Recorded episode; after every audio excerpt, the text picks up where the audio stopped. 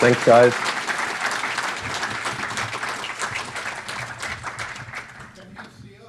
Did I see John Kiriakou sneaking around there somewhere? I'm comfortably seated. Oh, there you are. Oh, he's seated. Well, thank you very much for joining us, Julian. The floor is yours. Thank you. First of all, I'd like to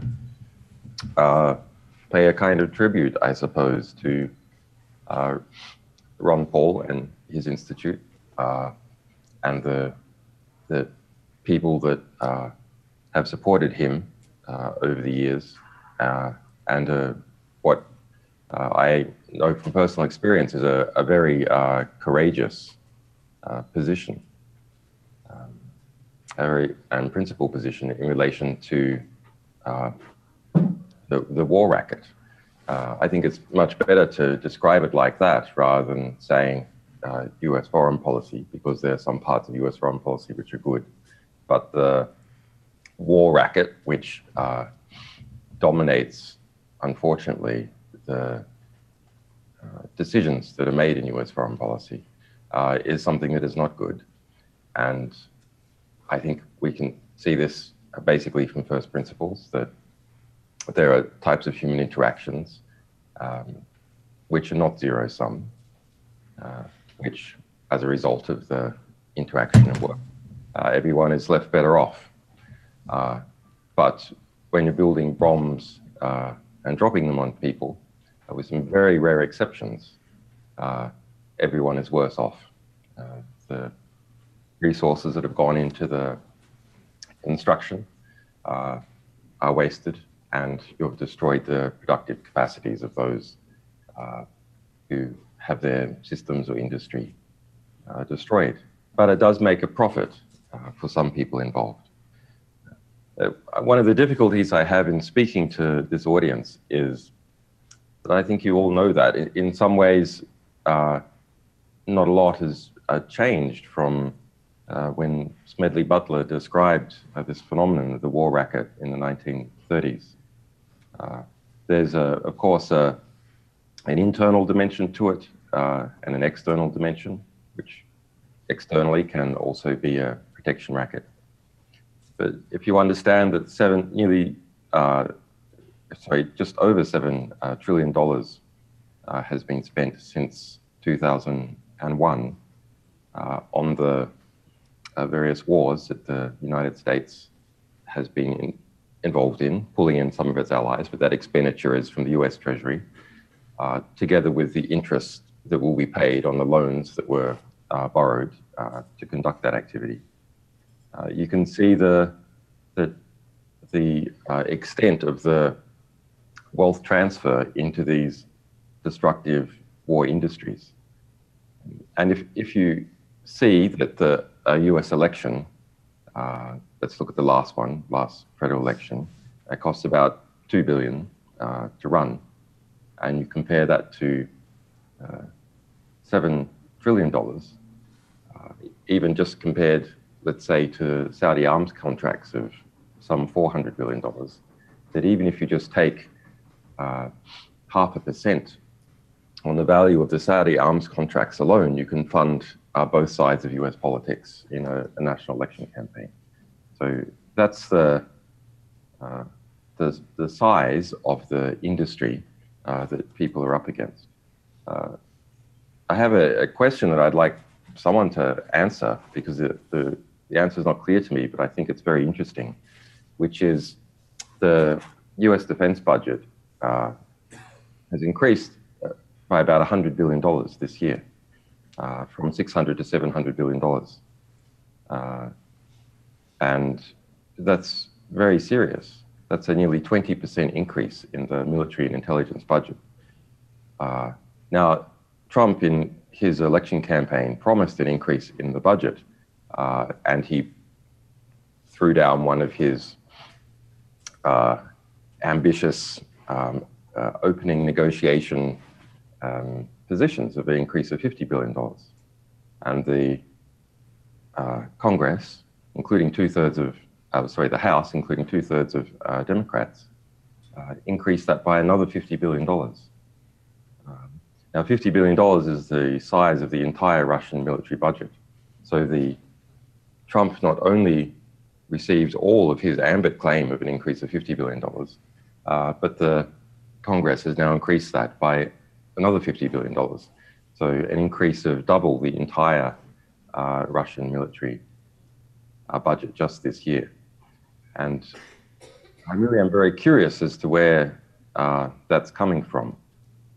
So you can perhaps look at some political dimensions of a fight for loyalties, that the only element really of hard power that Trump has is perhaps the military, and his White House has been infested by generals. So perhaps there's a desire by the Congress also to bid for those loyalties.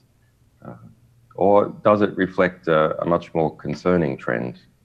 And I rather think that it does, which is the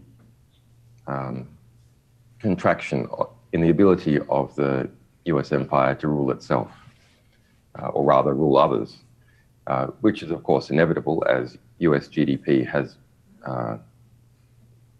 declined from some 50% of world GDP to some 20% of world GDP today. Obviously, the United States can't hang on to its 500 to 1,300 military bases, depending on how you count them, across the world, when its proportion of global GDP has diminished so much.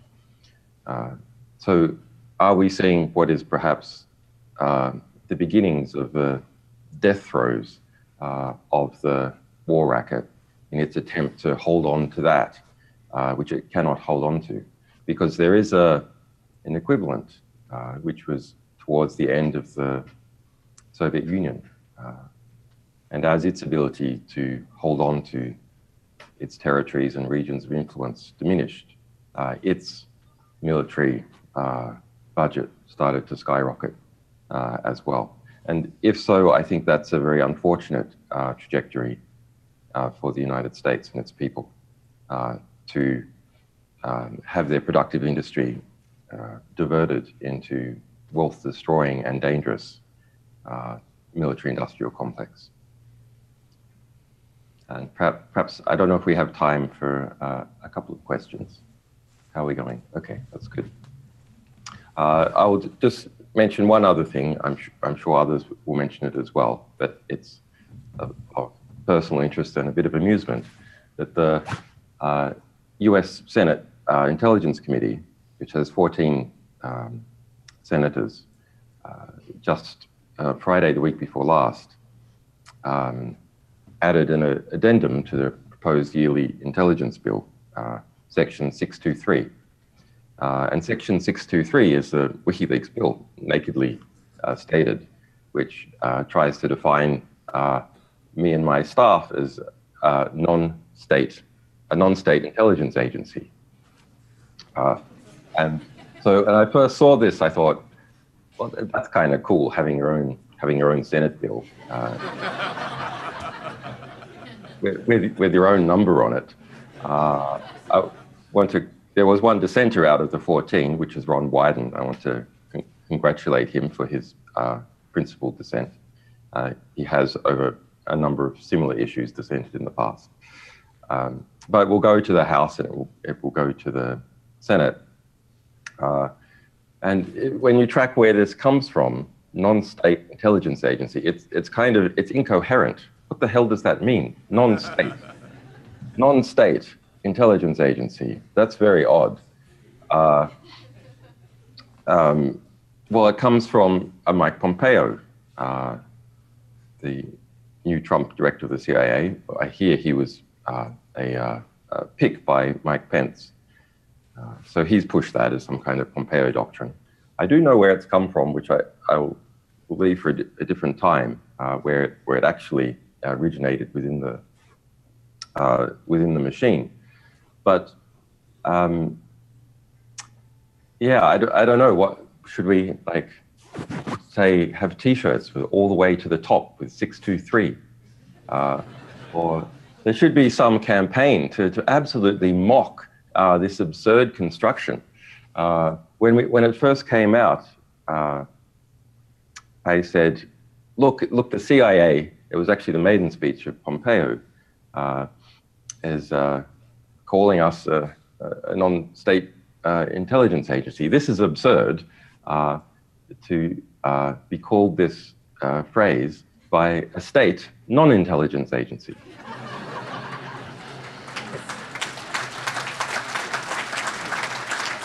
But seriously, that I think is a very also interesting question is there any similarity to what media organizations do and what intelligence agencies do? Well, media organizations develop sources, protect them, take their information, analyze it. And the analytical part of intelligence agencies also develop sources, take the information, and analyze it. But the key difference is what happens at the end, or rather, what should happen at the end, which is a media organization publishes, an intelligence organization doesn't publish. And on this spectrum between intelligence organization and a pure publisher, WikiLeaks is famously obsessively pure in its publishing. That is, what we obtain, provided it fits our editorial criteria of being significant and suppressed, then we publish all of it, sometimes to much criticism. Whereas organizations like the New York Times, these are very much closer to the intelligence agency behavior, because they suppress information prior to elections. They also publish fake information leading to war. In fact, as someone who's involved in the media business and who's been the subject of a lot of media, I can't tell you the degree of contempt and frankly revulsion I feel for most of the media industry. There are some fine exceptions, but these are exceptional people in part because they are such an exception and have to nonetheless deal in that environment. If you think about the Iraq War, we all know the culpability of the CIA, and the Bush administration, but what is the culpability of journalists in the Iraq War and in other wars? Well, look at the numbers. If you look at the number of political journalists in the United States, but equally serious problems here in the United Kingdom. Actually, it's something like 5,000 active political journalists. We're not talking about sport or cooking or something. So the failure of these political journalists, national security journalists, their failure to do what they claim is their job resulted in how many deaths? Easily over 1 million, maybe pushing up to 2 million if you include the knock-on effects in Syria and Libya. So what is the death count per journalist? It is several hundred people killed by your average political journalist as a result of their incompetence and their failure to do the job that they promised to do, which is to hold power to account, to not censor information and withhold it from the public if they know about it, and to be ever questioning, and I would say also to fight for the rights to continue that activity. So in the United States, that's the First Amendment, internationally, Article 19. So, how are we going? Okay. So just one more thought. I think, dangerous in this business to run into the trap of securitizing what we perceive to be a dangerous phenomenon, because if you look at what the war racket is, yes, it's essentially a way to launder tax dollars using some excuse. But what is the excuse? Well, the excuse is that there's some threat, and so they're always involved in hyping up threats in order to increase their share of the tax take. And internationally, of course, it's more of a protection racket, which is you pay us and we won't bomb you. But I think we should be careful about overstating the competence of these organizations. Once you understand that they're basically just in it for the money, the tremendous incompetence starts to be something that that you would expect to manifest. For example, I'm fond of saying that at one level, the CIA is perhaps the most incompetent organization that has ever existed. Let's look at what it professes its competence to be. It professes its competence as protecting the security interests of the American people and, to a degree, its allies. But this is the organization whose actions gave us a theocracy in Iran, who gave us Pinochet in Chile, who gave us the Iraq War and all the terrorism and squalor and death that emerged from that, who gave us Libya and turbocharged ISIS and jihadist groups across the Middle East. This is an agency that can't even keep its secrets from WikiLeaks, a small publisher. I find that absolute madness. Look at our rescue of Edward Snowden from Hong Kong, why I was trapped in this embassy. That's absolutely ridiculous. But I have a cool staff, they're bright people, but we're a small investigative publisher. How can it be that in a well-defined toss-up to get Edward Snowden asylum somewhere or have him be arrested, where it's just us lot and a few friends and lawyers against these titanic organizations, and we're successful? It doesn't make any sense. So the answer is that, I'd like the answer to be that, all me and my staff, now lawyers, we're all geniuses. But I'm afraid the reality, the reality is that these are just totally incompetent organizations with a Stalinist, bureaucratic structure who don't really believe in half the work that they do, who are always looking about how to get, get some money, enter into the contractor sphere, and so on. So I think in some ways we should be quite hopeful about those examples of just how incompetent these organizations are. And while at the kind of physical level, installing mass surveillance and producing bombs and dropping them, they are competent and they have good logistics. At the dynamic political level, they're very incompetent. And I think we have to show people that incompetence so people are not scared to resist their activities, which are very destructive, and to laugh at these naked spy kings, which in Virginia are all around.